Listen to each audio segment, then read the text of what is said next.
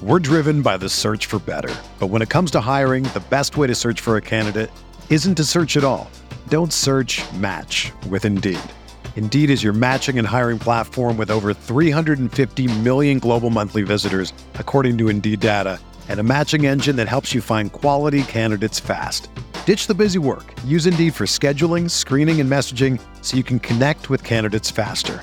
Leveraging over 140 million qualifications and preferences every day, Indeed's matching engine is constantly learning from your preferences, so the more you use Indeed, the better it gets.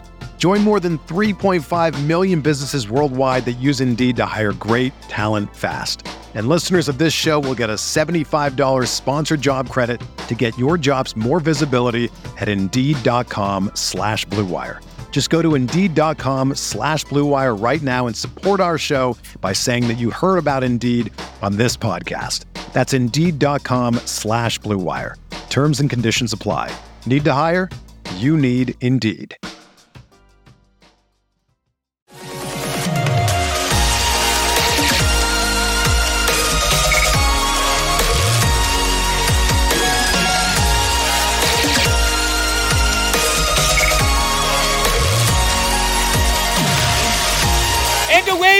Go, episode 749 of the Al Galdi podcast. It is Friday, January 26th, 2024. 32 years ago today was the Redskins' last Super Bowl win. January 26th, 1992.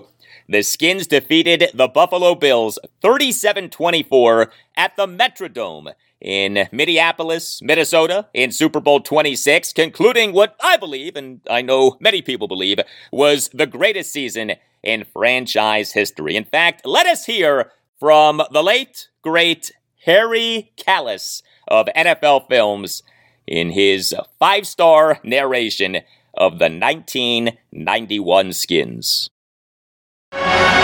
For the third time in 10 years, Joe Gibbs and the Redskins scaled the heights of football greatness. The 1991 Washington Redskins are an honor to the team's glorious past and the world champions of pro football's present.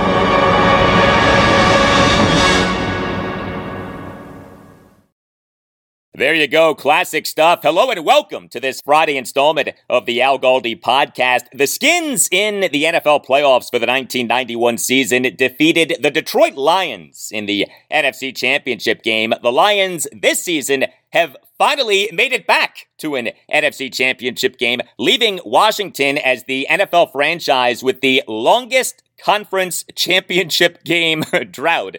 Uh, but as the Lions prepare for their NFC championship game at the San Francisco 49ers this Sunday evening at 6:30, we on Thursday got even more reason to believe that the man who I want as the Commanders' next head coach and who I know many of you want as the Commanders' next head coach, Lions offensive coordinator Ben Johnson, will be the Commanders' next head coach. Reports on Thursday that the team that had been seen as maybe the Commanders' biggest competitor to getting Ben Johnson, the Carolina Panthers is hiring Tampa Bay Buccaneers offensive coordinator Dave Canales as head coach, and reports on Thursday that the Atlanta Falcons are hiring Los Angeles Rams defensive coordinator Raheem Morris as head coach. And both hirings became official on Thursday night. And so we are down to just two head coaching vacancies in the NFL. Those for the Commanders and Seattle Seahawks. This may well be the final weekend for the Commanders this offseason without a head coach. It may well be that we next week get Ben Johnson as the Commanders head coach. But regarding Raheem Morris, I got to be honest, my initial reaction to Morris as a Commanders head coaching candidate was okay, fine, but give me some Ben Johnson, okay? Uh, however, it has struck me just how much people rave about Raheem Morris and the extent to which people who cover the Commanders had referred to Morris as maybe the number two person in the team's head coaching race. Uh, what is it with Raheem Morris that has so many people talking so highly of this guy? Uh, well, we are about to find out because next segment, I'm going to welcome to the show Rams insider Greg Beacham of the Associated Press. Uh, Greg knows the Rams really well, understands the dynamics and inner workings of the team really well, and he's going to explain to us what all of the fuss with Raheem Morris is about. We're also going to get into how the Rams have seemingly rebuilt on the fly, uh, and we're going to explore the Rams' uh, F them picks philosophy with the NFL draft. Also on the show, the Wizards. Big news on Thursday morning. Monumental basketball president Michael Winger on Thursday morning announced that Wes Unseld Jr. was out as Wizards head coach. The Wizards later on Thursday morning named their lead assistant coach, Brian Keefe, as interim head coach for the remainder of this NBA season. And the Wizards on Thursday night had a game uh, and they lost that game, a 123 108 loss to the Utah Jazz at Capital One Arena. A lot to talk about with the Wizards. Uh, talk about them, I shall, later in the show. You can hit me up on X at Al Galdi. You can email me, the Al Galdi podcast at yahoo.com. From Mike on X, offer conversation on Tuesday's show, episode 746, with Dave Kluge, a writer and podcast host for Football Guys and Fantasy Pros. Dave told us about a study that he conducted on taking quarterbacks with top five picks in NFL drafts. And we also got into how much of a requirement being a run threat is for a quarterback in today's NFL. Writes Mike, on the dual threat quarterback, it is critical that the quarterback be an NFL level threat passing the ball. I can cite numerous examples of primarily pocket quarterbacks who succeed, most recently Joe Burrow and CJ Stroud. I can't think of a single example of a successful quarterback who could run but not pass. Being a threat running is a very nice bonus. Being a legitimate threat passing at the NFL level is a prerequisite. So many people fall in love with the athletic college quarterback and think that that automatically means dual threat. It doesn't. The threat to pass is the essential trait. Uh, thank you for that, Mike. Uh, no doubt, the quarterback being able to throw the ball effectively is the most important thing. If the quarterback isn't good as a passer at the NFL level, then it don't matter how fast he is. Uh, but where things get interesting is if you see a quarterback not necessarily being great as a passer at the NFL level right away, but he's dynamic as a run threat, does that make him worth taking over a guy who is further along as a passer but will never be a dynamic run threat? And this, in a lot of ways, is the crux of the Drake Maye, Jayden Daniels debate for the Commanders with their number two overall pick in the 2024 NFL Draft let's say that general manager Adam Peters and head coach Ben Johnson question mark uh, view North Carolina quarterback Drake Maye as right now being the better passer as compared to LSU quarterback Jayden Daniels. But clearly Daniels is the better run threat. Maye can move, Maye can run, but Daniels is dynamic as a run threat. Would Adam Peters and Ben Johnson, question mark, uh, see Daniels as a good enough passer right now to where his overall package of passing and running is greater than the overall package of Maye. Would Peters and Johnson see Daniels as being able to improve as a passer as time goes on, the way that, say, Baltimore Ravens quarterback Lamar Jackson has improved as a passer. But yes, clearly, if the guy is a bad passer, then it does not matter what he is as a runner. And there also is the issue of what kind of a runner is the dynamic running quarterback. Like with Jayden Daniels, is he evasive and elusive and is smart at avoiding hits and can slide? Uh, or is he like Robert Griffin III? Uh, how he was as a runner. Not shifty, not good at avoiding hits, and seemingly incapable of sliding properly. I could never get over how RG3, a tremendous athlete, right? could not execute a proper slide. I mean, I used to harp on this during his time as a Skins quarterback. I just could not get over it because he just could not do it, i.e., slide properly. Uh, I have received some emails recently on, wait for it, the name. yes, the name of our football team, everybody's favorite topic. Uh, now, it has been a while since we have talked about the name, and the name is something that a lot of people care about, myself included. Uh, the name is important. Uh, email from Dave writes Dave, as always, thank you for doing such a great podcast. It has been a while since I wrote in, but I wanted to share some thoughts on your take on the name issue. Correct me if I'm wrong, but it sounds as though you feel that another name change would not be productive. You have mentioned that there are no options other than Redskins, which isn't happening, that truly are good. I think there is a huge difference between not good and what Commanders is, which is absolutely putrid. I compare it to Twitter rebranding to X. I didn't like that rebrand either. I thought that it was dumb. I still don't love it, but over time, a part of my brain has started to say, okay, maybe I am getting used to X a little. And I guess if the people running X are trying to expand the scope of what Twitter slash X does, the name change kind of makes sense.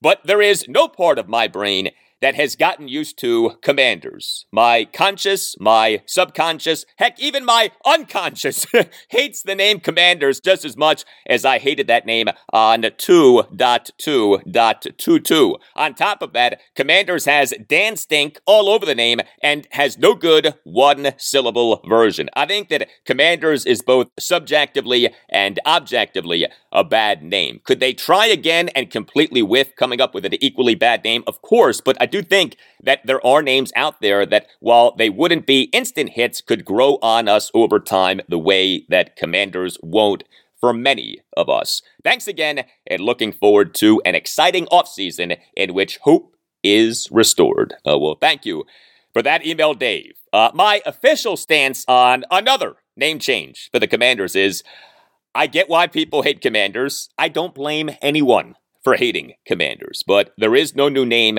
that will generate widespread immediate acceptance. It's not that I think that another name change would not be productive. Another name change might be productive. It's just that I recognize this reality that there is no new name that will generate widespread immediate acceptance. Every potential new name is flawed because every potential new name isn't Redskins, which is the one name that would generate widespread acceptance. Not 100% universal acceptance, okay, but would generate widespread acceptance. There would be elation in the fan base if the team went back to the name Redskins. Trust me on that. But the team is not going back to that name. The Josh Harris group has made that clear. By the way, I do believe that the Josh Harris group would go back to that name if the Harris group could go back to that name. But I think that the Harris group knows that the NFL would not be on board with the team going back to that name. So Redskins is not coming back. Put aside how you personally feel about the name Commanders. The question for the Josh Harris group is this Is Commanders as a name viable? Will the name over time grow in acceptance and maybe even uh, likability? or are most fans in the camp of the emailer Dave, who despises the name Commanders and never will come around to the name? Also, would the team doing well increase the acceptance and likability of Commanders, or is the name so awful? So reprehensible, so detestable that the name will never truly be accepted or liked. This is what managing partner Josh Harris and the rest of the Josh Harris group have to assess. Is their viability with the name Commanders? Because I can tell you this if the name changes to, say, Red Wolves or Hogs or whatever, there will be people who hate those names too. I know of people who hate Red Wolves. I don't personally mind it. But my good friend, Kevin Sheehan, for instance, he can't stand the name Red Wolves as a potential name uh, for our football team. There is no perfect new name. There is no magic bullet new name. That has been maybe the biggest problem with this whole name issue. Email from Kevin Lunn writes Kevin, Hey Al, thanks for all of the continued daily coverage of everything Commanders. I'm pumped about the Adam Peters hire. Question for you, and I know that a lot of folks probably don't care, but assuming that Josh Harris doesn't change the name from Commanders, which is still awful and hasn't grown on me at all, do you think that he'd at least consider a complete revamp or rebrand for the team? The W logo I like the burgundy helmet, but that block W is bad. No apparel with that logo looks good. The uniforms, I think that all three could be so much better. In particular, the white one has a completely different color red. It looks more like the Arizona Cardinals than anything else. Why are the numbers red with black trim? I'd love it if we brought back the old skins uniforms like the one that Major Tuddy wears. Major Tuddy, by the way, is a great mascot name. Nothing, though, about the current logo or uniforms is exciting to me. Anyway, I know that there are many more pressing needs, but I wanted to get your take on if you think that it's possible that we get a Commanders rebrand, even if the name sticks. Uh, thank you for the email, Kevin. Uh, I think that that is very possible. I think that a revamping of the logos, the uniforms, all of that stuff is entirely possible, even if the team doesn't change from the name Commanders. Changing that stuff would be a lot easier than uh, changing the name for sure. Now, who would run such a change? That's another question to consider in all of this. Where are we with the team president, Jason Wright? There has not been much out there about the status of Jason Wright moving forward. Is he, in fact, staying? Is Josh Harris retaining Jason Wright to preside over potentially another name change and or potentially another revamping of the logo, uniforms, etc.? Uh, or is Josh going to be firing Jason in the coming months? Is Josh going to have Jason help in the finalizing of a deal for a new stadium, being that Jason has been on that for years now, and then fire Jason? Is there perhaps a deal in place by which Jason is leaving the team once a deal for a new stadium is finalized. Uh, there's a lot that's up in the air with Commander's business operations, but to me, and I'm guessing to most of you, that stuff takes a backseat to what is going on with Commander's football operations right now. And hopefully, what's going on with Commanders football operations right now leads to Washington playing on a conference championship Sunday sometime soon. Uh, the NFL's a conference championship Sunday for the 2023 season is upon us, and I have a conference championship Sunday parlay for you, courtesy of Crab Sports, which is Maryland's number one sports book. You can visit crabsports.com or download the new Crab Sports app, which is available in both the App Store and Google Play. Crab Sports is the only sports book that offers special boosts and parlays on all DMV area teams. If you follow Washington, D.C. area sports, Crab Sports is tremendous. And know this Crab Sports is offering a $500 first bet insurance promo for new customers. Place your first bet of up to $500, and if it loses, Crab Sports will pay you back in a free bet. So you have a second chance to win, a second chance to make money, money. Uh, join Crab Sports now with the promo code GALDI, G A L D I, my last name, Galdi. So crabsports.com or the Crab Sports app, promo code GALDI. My conference championship Sunday parlay consists of two over unders. We have the AFC championship game, the Kansas City Chiefs at the Baltimore Ravens this Sunday afternoon at 3 over under per Crab Sports 44 and a half. I am going over. Everyone is going under. I'm going over. Uh, we have the NFC championship game, the Detroit Lions at the San Francisco 49ers this Sunday evening at 6:30 over under per Crab Sports 50 and a half. I'm going over. Crab Sports is offering boosted odds on that parlay from plus 244 to plus 285. Over, over on the two conference championship games with boosted odds. Take advantage of this. Join Crab Sports now with the promo code GALDI, G A L D I, my last name, GALDI. Go to crabsports.com or download the Crab Sports app and use that promo code GALDI. Crab Sports is outstanding, and Crab Sports wants to remind you to please play responsibly. For help, visit mdgamblinghelp.org or call 1 800 Gambler must be 21 years of age or older. We're driven by the search for better. But when it comes to hiring, the best way to search for a candidate isn't to search at all. Don't search match with Indeed. Indeed is your matching and hiring platform with over 350 million global monthly visitors, according to Indeed data, and a matching engine that helps you find quality candidates fast. Ditch the busy work. Use Indeed for scheduling, screening, and messaging so you can connect with candidates faster. Leveraging over 140 million qualifications and preferences every day, Indeed's matching engine is constantly learning from your preferences, so the more you use Indeed, the better it gets.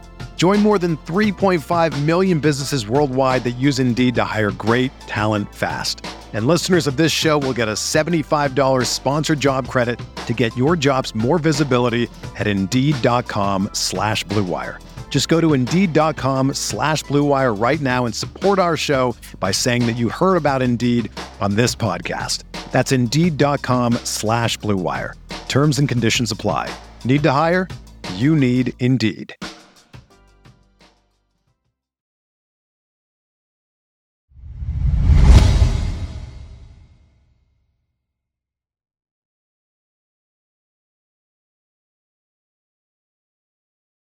Hey, if you enjoy this podcast, check out BGO Blind Pig, the official podcast of BGObsession.com. BGO Blind Pig is a roundtable discussion of all things Washington Commanders football. Lots of good and passionate Commanders conversation from Commanders fans who know the team well. You can find the BGO Blind Pig podcast on YouTube, on Apple Podcasts, or on any major podcast provider. Make BGObsession.com the home for your burgundy and gold obsession, and make the BGO Blind Pig podcast one of your weekly DC football listens.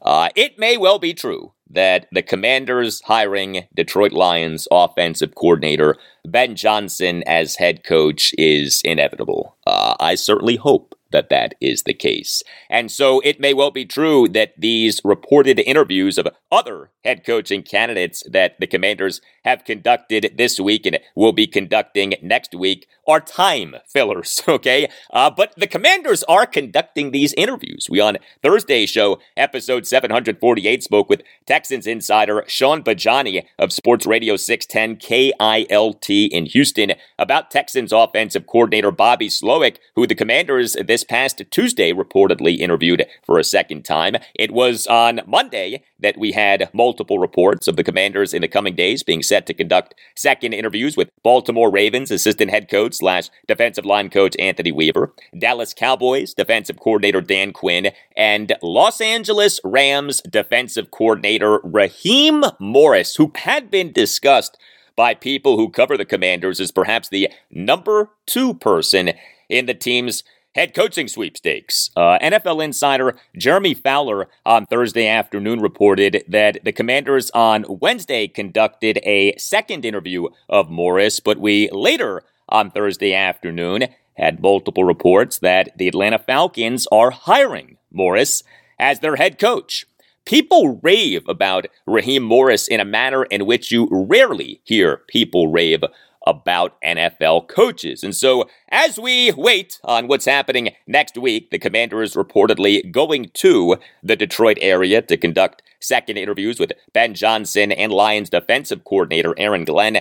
Let's talk some Raheem Morris. Uh, are people like me who very much want Ben Johnson to be the commander's next head coach missing the boat? On Raheem Morris. Uh, Raheem Morris was with Washington years ago. He was the Redskins defensive backs coach for the 2012 through 2014 seasons. His time as Skins DB's coach followed his first stint as an NFL head coach. He was the Tampa Bay Buccaneers head coach for the 2009 through 2011 seasons. His regular season record as Bucs head coach was just 17 and 31. But of course, 2009 through 2011 was a long time ago. Morris was with the Atlanta Falcons from January 2015 to January 2021. He, for the Falcons, served in a variety of roles, including interim head coach, assistant head coach, defensive coordinator, and receivers coach. So his background isn't purely defense. In fact, Morris was the Falcons receivers coach for the team's 2016 NFC Championship season. Uh, he has been the Rams defensive coordinator since January 2021. He has been endorsed big time by two other former members of the Skins coaching staff, two former Skins offensive coordinators, San Francisco 49ers head coach Kyle Shanahan and Rams head coach Sean McVay. Each has said that if he had to hire a head coach this offseason, he'd hire Raheem Morris. Additionally, Rams general manager Les Snead, in his season ending press conference on January 19th, unsolicited, brought up Raheem Morris and gave him a big time endorsement as a head coaching candidate. Take a listen. I do want to I do want to say uh, talk about Raheem just because I know he's interviewing for just about every head coaching job in the NFL right now, and it's been three years. But what I do, I haven't had a lot of opportunities to talk about him. Number one, I think we all know, great human being.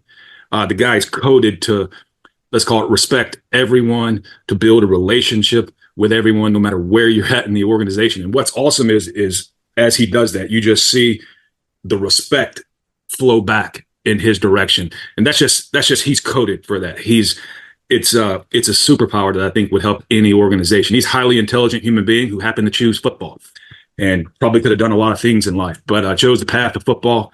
Uh, I remember when he came here to be our defense coordinator, uh, having a relationship with Rich McKay in Atlanta, and Rich said, "Wow, what a unique experience and let's call it unique football acumen that he had, based on he's coached in the defensive room." He's actually coached in an offensive room. And whether he was a mentee learning, whether he was partnering with people, whether he was mentoring and leading others, you know, those great Tampa defenses, that great uh, Atlanta offense that nearly pulled off a Super Bowl win. I mean, he was in the offensive room, he was in those defensive rooms. So there, there's not many coaches uh, on the planet, right, who's been in both of those rooms on those two sides of the ball. He's gonna he's gonna build a he's gonna give any organization an edge in just how collaborative he is. It's gonna be it's gonna be an edge that uh, most teams aren't going to be able to compete with. I know this. He'll be able to hire an unbelievable staff. Every coach who's any good, who's qualified, who wants, they're going to want to work for Raheem. And I'm pretty sure there'll be a lot of tampering charges because just about every player in the NFL is going to text him and want to come play for him.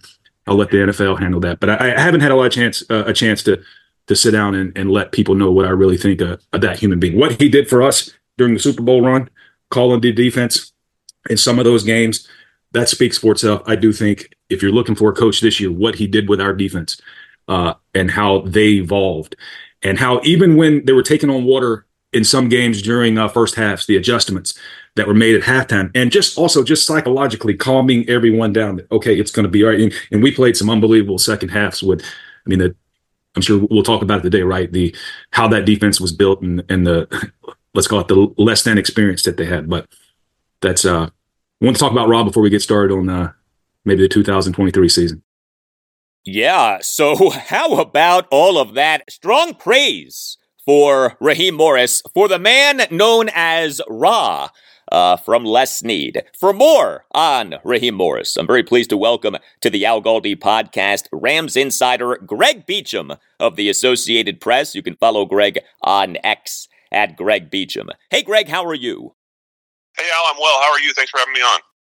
I'm doing well. Uh, thank you for coming on. So, all of this glowing praise for Raheem Morris, is it justified?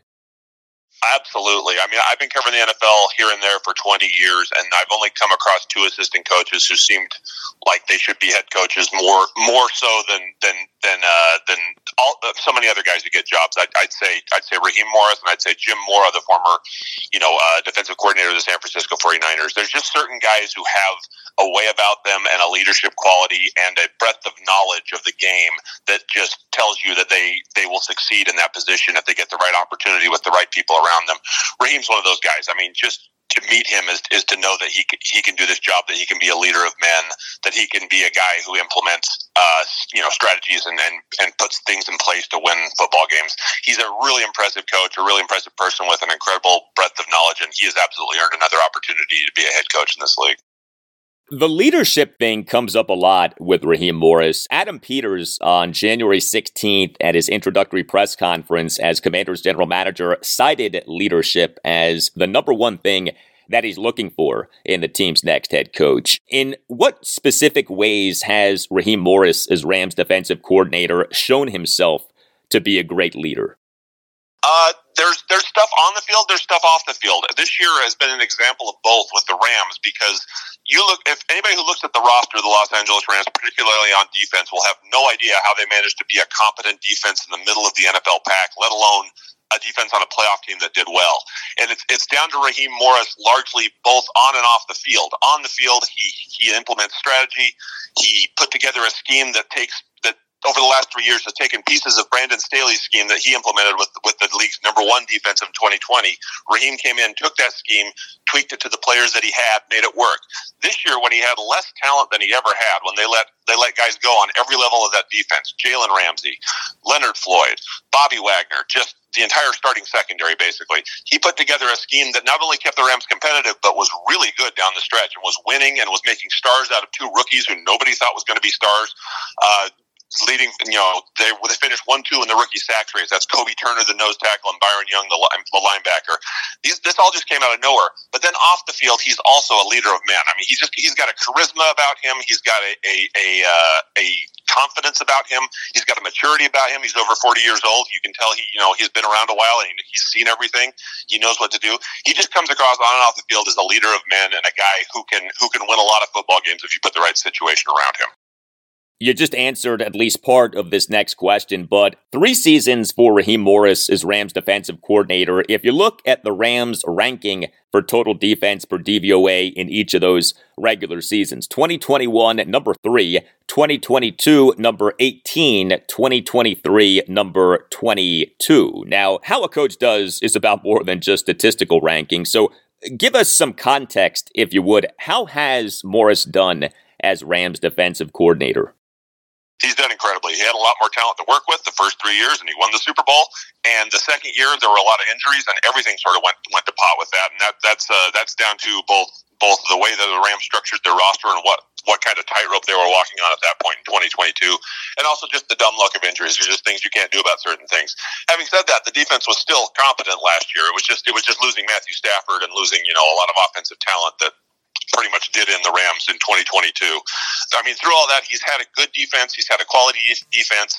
And the thing, to, the thing to remember about Raheem is that he's not just a defensive coach. He was an offensive coach in Atlanta before he uh, before he came to Los Angeles. He, he was he was uh, he was on the offensive side of the ball for a while. So he's done both. He's also been the head coach of Tampa Bay. You know, he, he's done both sides of the ball. So he's he's a defensive mind and he's a defensive guru, but he also has a breadth of knowledge that if you're just hiring a coordinator who's only worked on one side of the ball, that you're not going to get, that you will get with Raheem that Raheem Morris has had multiple NFL head coaching stints. Uh, the run with the Bucs for the 2009 through 2011 seasons, and then serving as Falcons interim head coach for 11 games in the 2020 season. How much do you think that him being a quote unquote retread worked against him in getting another NFL head coaching job prior to getting this Falcons head coaching job?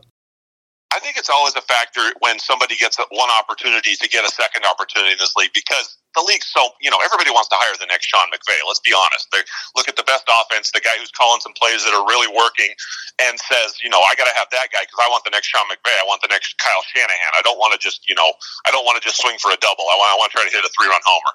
So I think it worked against him because he already had an opportunity. People already had a chance to judge him on on what he could do with that team, that Tampa Bay team, which was not, you know, it was a pretty decently talented team. It had, had some things going for it, and they couldn't win for a lot of reasons. He's talked about it at length, but he was so young. That's the thing. He, like you said, he was in his 30s. You know, he, he got an opportunity before almost anybody expected he would. He did some good things. He did some bad things. He said he said he has said he deserved to be fired. He said things were not going the way he wanted them to go, and since then he's been learning. He's been growing. He's worked with some really great coaches. He's done some stuff in Atlanta that, that broadened his depth of knowledge. He was the interim head coach there and made some real progress with a team that was in chaos. And uh, I think it's hurt him that, that he got his opportunity so early.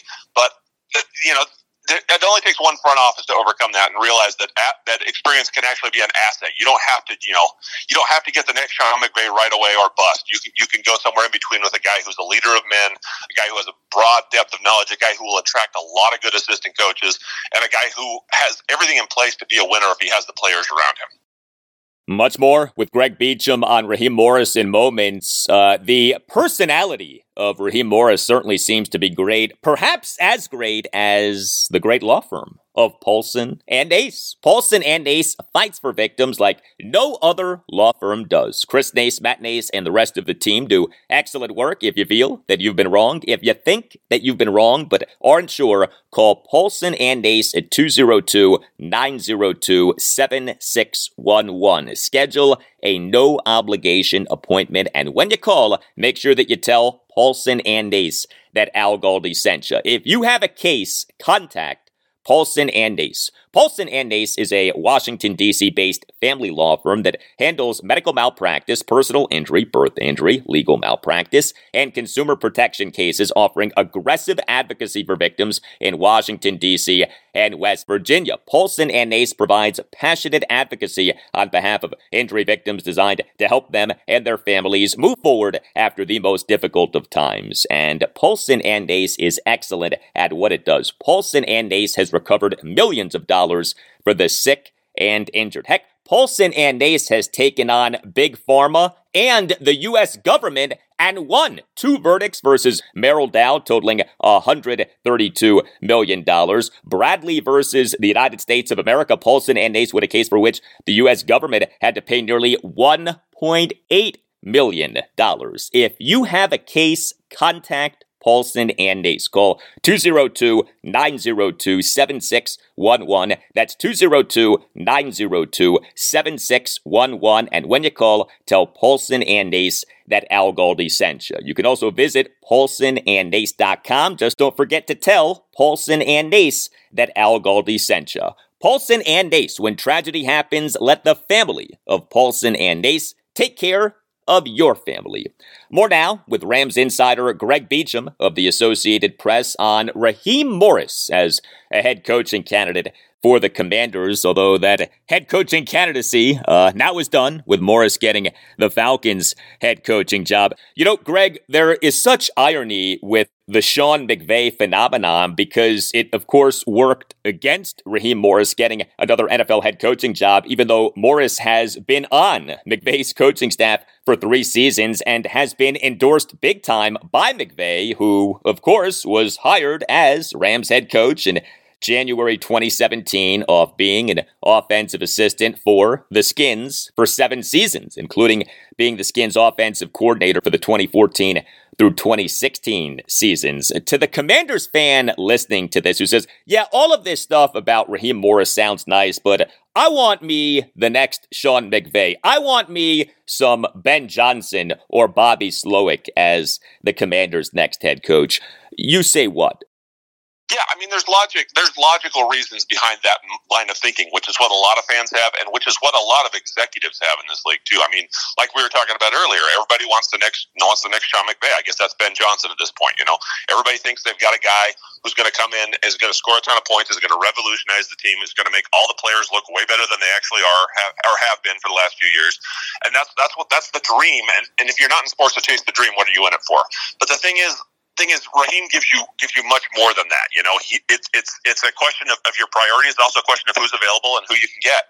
And what you can get from Raheem is a guy who's done a lot of different things, a guy who's been a lot of different places, a guy who's seen a lot of things that work, a guy who's been working for Sean McVay for three years and is not just the defensive coordinator. He knows every bit of what goes on in that team and how Sean prepares game plans and how Sean gets ready to win and how Sean coached an offense that won the Super Bowl. I mean, he had help with that, but that's that's Sean's baby, and Raheem was right there watching it the whole time, day to day, week to week, knowing what works and what doesn't. And, you know, and also having access to assistant coaches who can implement versions of, of stuff that works like that. Having access to guys who know their know their stuff and, and would probably want to work for Raheem because it would be a great opportunity because you can't meet a guy who hasn't worked with Raheem and says that's a great guy who, who is a leader of men and who can do a great job. So you're not getting the Ben Johnson, you're not getting the Sean McVay, you're not getting the Kyle Shanahan, but you're getting a guy who will put you in position to have all those things and plus a lot more. Yeah, I had to laugh at the Les Snead comments, him saying that Raheem Morris would generate tampering charges and building a coaching staff given his many relationships. Yeah, exactly. I mean, just think about where he goes back to. He's been in the league since he was a young, young, young man. He's, he's not old now. He's he's right in the prime of his coaching career. He's going to have access to a lot of guys, and the Rams really want him to get an opportunity. That's how you can tell how well they think of Raheem because they do not want to lose him as defensive coordinator. If they were thinking purely selfishly, they would not pump him up because he's done a spectacular job over the last three years. He's going to be really hard to replace. There's not an obvious successor to him in the in that building right now. There's a couple guys out on the street that might help out. They've already been thinking about this. But they think so highly of Raheem and they think so highly of what he does in the game and what he can bring to another uh, organization that they're willing to stump for him really hard over the, over the past two years. I do want to ask you a few non Raheem Morris questions, if you don't mind, as we have the Commanders revamping their football operations. The Rams are such an interesting case study for a variety of reasons. Specific to this season, 10 and 7 in the regular season and a playoff appearance. Uh, this off going 5 and 12 in the 2022 regular season. The Rams seemingly have rebuilt on the fly. How'd they do that? There were four factors, and they were all vital. Uh, having Sean McVay as your head coach is the most obvious one. I mean, he's the, he's the resourceful, resilient guy, a really good coach, one of the best to ever do it in this century. Uh, having Raheem Morris as your defensive coordinator to get something out of that defense that I looked at and was like, this might be the worst defense in the NFL during the preseason, just man for man, looking at the talent. And they have not gone up a whole lot in man for man talent you know, uh, estimation during the season. Just that Raheem got a lot out of them. Like I said, he made stars out of rookies. He figured out a way to cover some pretty average players in the secondary. He figured out a way to put them in position to win games and to adjust at half. The, the Rams' halftime adjustments were incredible on defense this year. Over and over again, they did a great job stopping things down the down the stretch. And then the two other things that really worked for the Rams was Matthew Stafford was healthy for pretty much the entire season. He missed one and a half games, and he had a much improved offensive line. They they added two uh, offensive guards who made a world of difference from a unit that was really bad last year and and uh, prevented them from establishing a consistent run game and had Stafford running for his life every week in 2022. So those were the four things that worked out the best. The most important is obviously having having an elite quarterback healthy makes all the difference in the world. But all those other pieces in place are why they were able to win 10 games somehow out of a roster that I did not think was going to win 10 games before the season. The Rams roster construction, the Rams, of course, have become famous for the NFL draft philosophy of F them picks. Uh, the Rams, for those who don't know, have not taken a player with a first round pick in an NFL draft since taking quarterback Jared Goff with the number one overall pick in the 2016 draft. The Rams are in the midst of an eight year first round pick drought, 2016 through 2023, in terms of taking a player with a first round pick. Uh, now, the Rams have made some great non first round picks in recent years, but this mantra, F them picks. That philosophy helped the Rams win the Super Bowl for the 2021 season. Heck, Les Snead at the Rams Super Bowl parade and rally in February 2022 wore a t-shirt that actually said F them picks. And he in his speech at the rally actually said F them picks. Take a listen. So, in honor of the shirt, F them picks, we'll use them to go win more Super Bowls. yeah, F them picks. Uh, Greg, what is your take on the F them picks philosophy? It's a different way of doing business. It works for the Rams. I'm not sure how much it would work for other people because uh, they they managed to to push. It was like a poker game, and they managed to push all their assets into the one round when they really needed them, and then they went all in when they had a winning hand, and they ended up winning the jackpot. And uh, you know, the trouble with that is there's always another hand, and you got you got to move on after that. And that's what happened in 2022. They lost a lot of the a lot of the uh, traction that they had. They had to give up some guys. They had to give up some more guys this year, and that's why they had a less talented roster this year. But having said that, the thing that, that if you have a good coaching staff in place, if you have good uh, weight bearing walls, as Les Snead calls them. You have Matthew Stafford, you have Cooper Kupp, you have Aaron Donald. If you have good pillars of your team, if you've drafted well at that point, you can do you can do a lot with with uh, the supporting cast you put around them. And uh, and then he hasn't. The thing, the other thing about Les is like he hasn't made his first round picks, but he also has doesn't have a spectacular record in the middle rounds. He's had some hits, he's had some misses, and uh, for a while they were really struggling to, to get something out of their out of their two draft classes right after the Super Bowl. They were they weren't doing a lot. This year they managed to hit obviously really big on, on a bunch of things. They hit on they hit on Puka Nacua, who was the twentieth receiver drafted, last pick of the fifth round. Just you know they saw something there Sean McVay talked about how he saw something there. They grabbed him, and he became, you know, the greatest rookie wide receiver in NFL history. They grabbed Kobie Turner and Byron Young and revitalized their pass rush, a pass rush where they gave away pretty much everybody around Aaron Donald. They managed to hit on on Kyren Williams a year ago. He was hurt a lot of his rookie year when they were bad. Uh, so you can get you can do that. It's it's a it's a dangerous way to live. It's it's a high stakes gambling way to live. They've managed to temper that now, and they're doing they're a little more you know even even keeled. Uh, let's let's Steve actually make his first round pick this year. He's got one in three months, and he's he's he's still saying it's too early to tell whether he's actually going to use it or whether he's going to trade back because he loves to keep that open. But uh, but they're actually getting back to a little more conventional model of drafting and, and talent development. And having said that, if you can pull that off, uh, you you can you can supplement that with the big picks with the big risks, and and they've managed to do that really well over, over Sean McVay's tenure. Les Snead has been the Rams general manager since February 2012. So he was the GM when the Skins and Rams made the famous RG3 trade in March 2012. The Skins, in order to move up from the number six overall pick in the 2012 NFL draft to the number two overall pick, with which the Skins took quarterback Robert Griffin III, traded the number six overall pick, 2013 and 2014 first round picks into 2012 second round pick to the Rams, who ended up not getting all that much out of those picks. I've always wondered if Snead's experience with that trade has been a major reason for his uh, F them picks philosophy.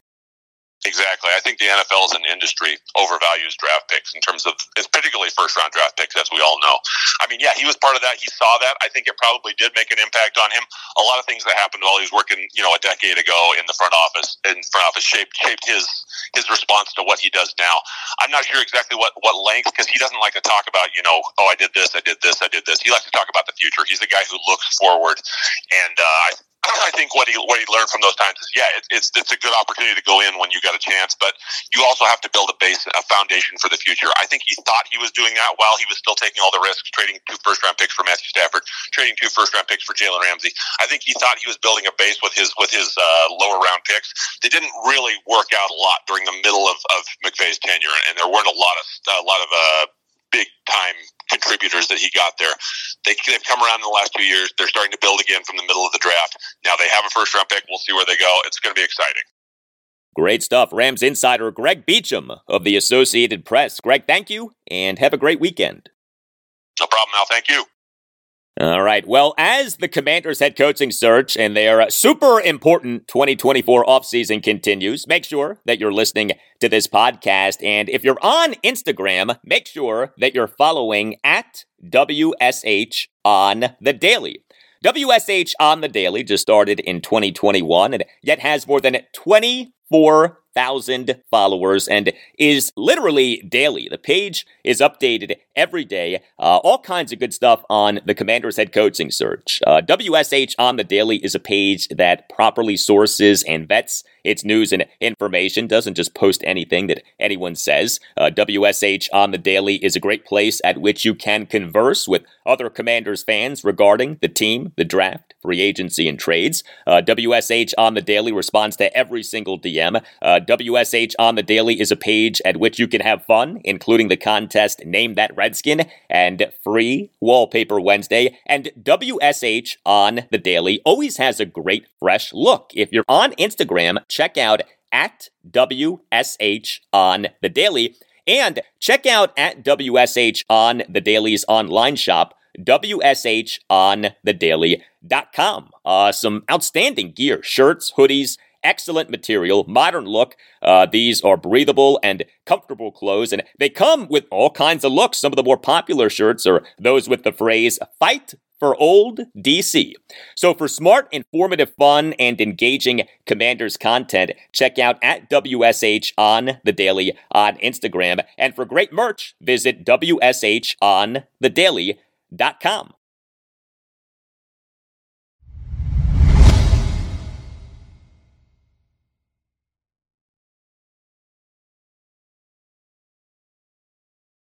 If you happen to be listening to this podcast on Apple Podcasts, you can write a review of the podcast saying that you like it. The review can be just a sentence or two, but the reviews help out the podcast a lot. Thank you for doing them. It's funny how things work out. Thursday was January 25th, 2024. It was the two year anniversary of one of the worst losses in Bullets slash Wizards history. January 25th, 2022, a 116 115 Wizards loss to the Los Angeles Clippers at Capital One Arena. Uh, the Wizards in this game blew a 35 point second quarter lead. The Wizards began the game on a 26 8 run and never trailed in the game until the closing seconds of the game. The Wizards lost the fourth quarter 40 22 and lost the second half 80 49.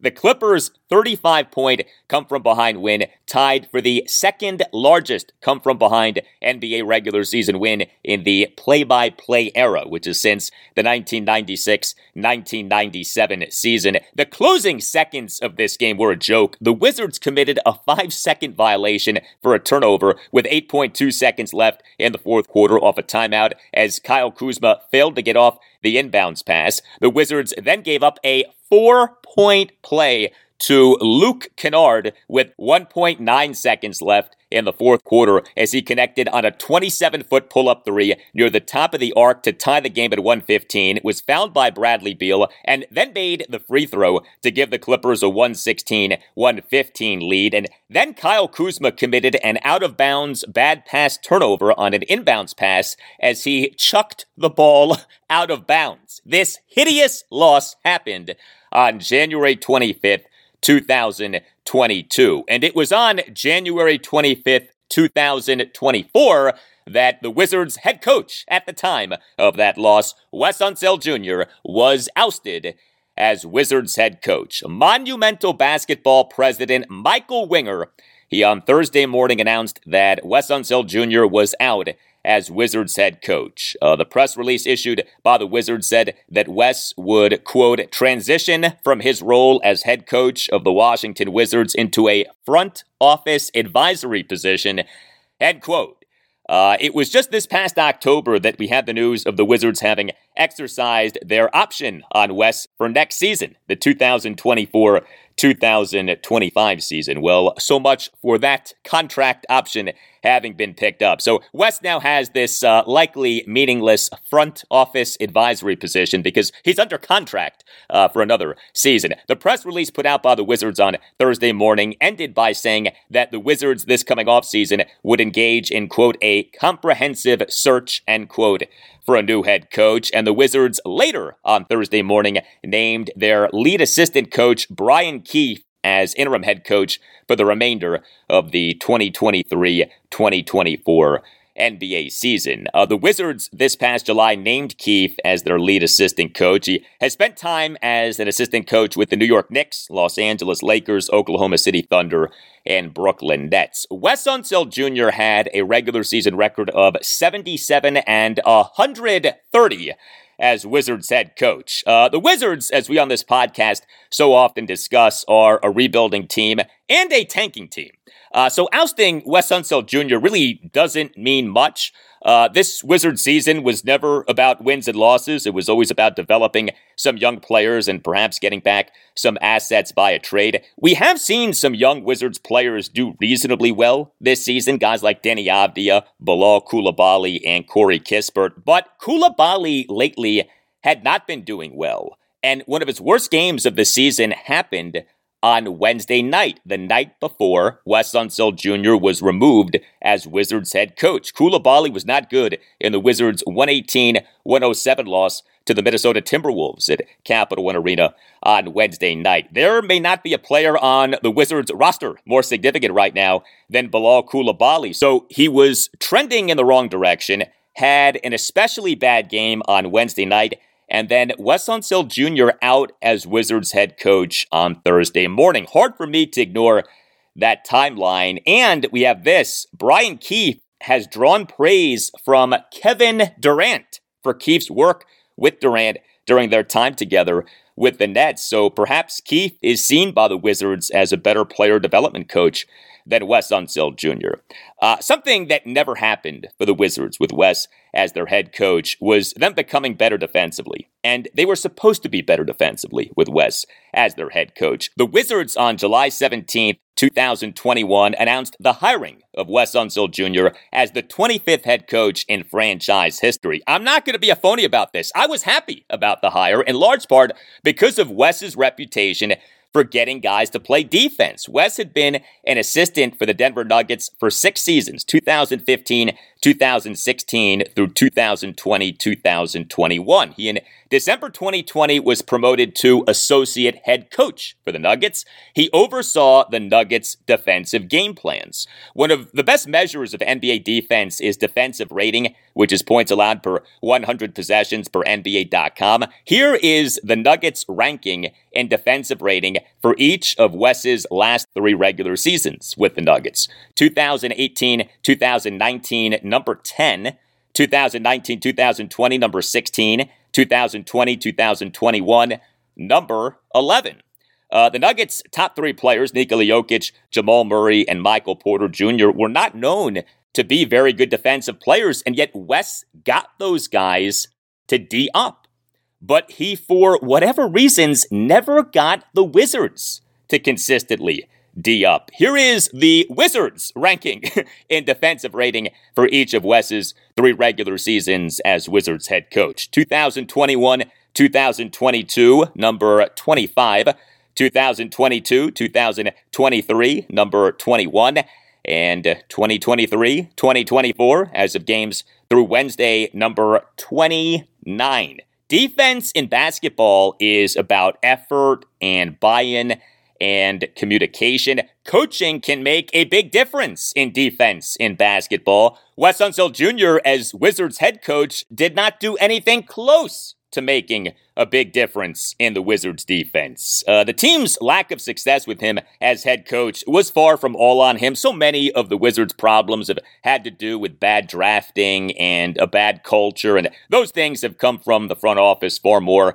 than they came from Wes. But you know, there's no argument of, hey, Wes Unseld Jr. actually did a decent job as Wizards head coach, or actually did a better job than you may think. No, no, he did not. Uh, and so he actually winds up like his dad, like his pops, uh, one of the best players and one of the most important figures in franchise history. Uh, Wes Unseld Sr., who died in June 2020 at the age of 74. He played for the Bullets from the 1968 1969 season through the 1980 1981 season. He was a great player. He was inducted into the Naismith Memorial Basketball Hall of Fame in 1988, but Wes Sr. also worked for the Bullets slash Wizards for years beyond his time as a player. Uh, he was the Bullets head coach from January 1988 to April 1994, and he served as an executive for the franchise, including being the general manager from May 1996 to June 2003. So uh, Wes Sr. went from Washington head coach to Washington front office executive, and now Wes Jr. goes from Washington head coach to Washington front office executive. Well, the Wizards actually had a game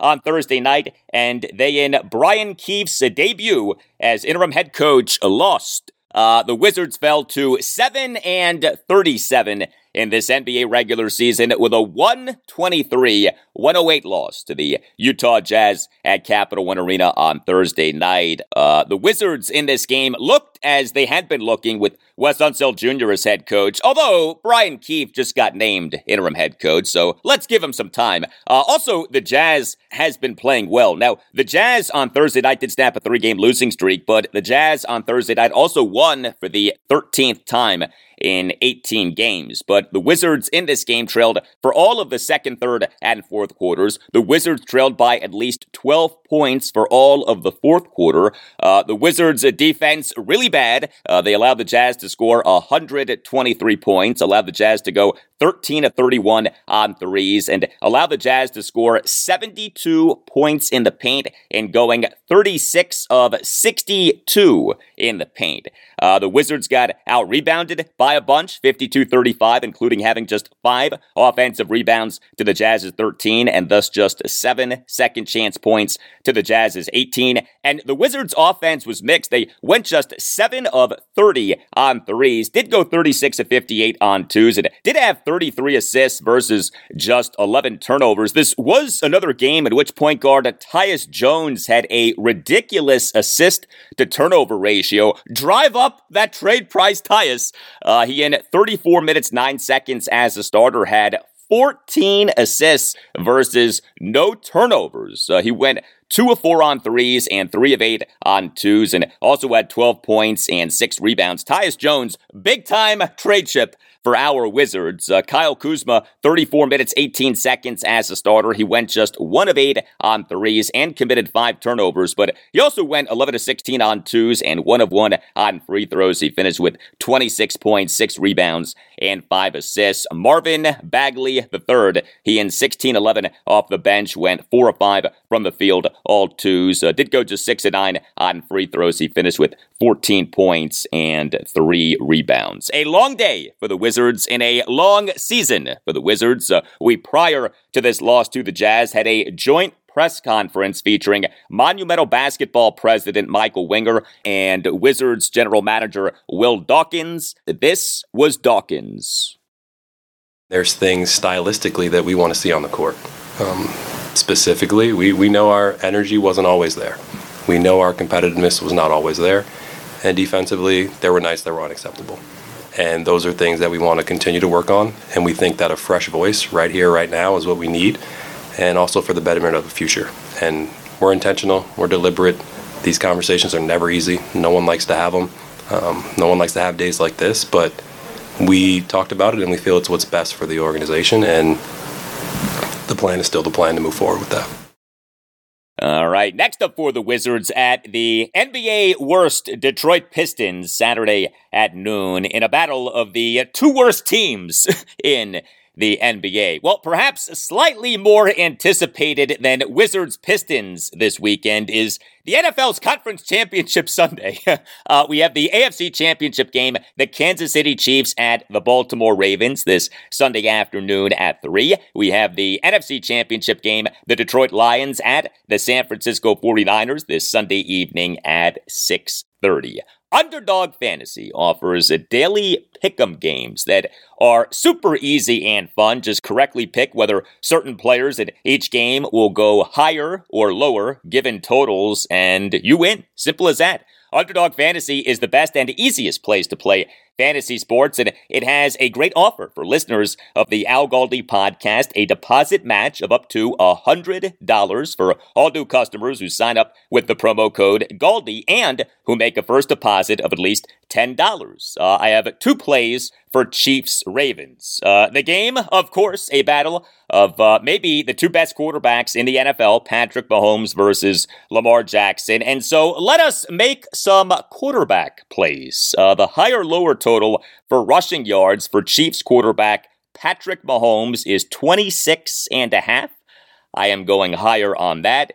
And the higher lower total for touchdown passes by Ravens quarterback Lamar Jackson is one and a half. I am going higher on that. But there is so much to choose from with these higher lower plays. Get on board with Underdog Fantasy. Check out UnderdogFantasy.com or download the Underdog Fantasy app and take advantage of the special offer for listeners of the Al Galdi podcast. A deposit match of up to $100 for all new customers who sign up with the promo code Galdi and who make a first deposit of at least $10.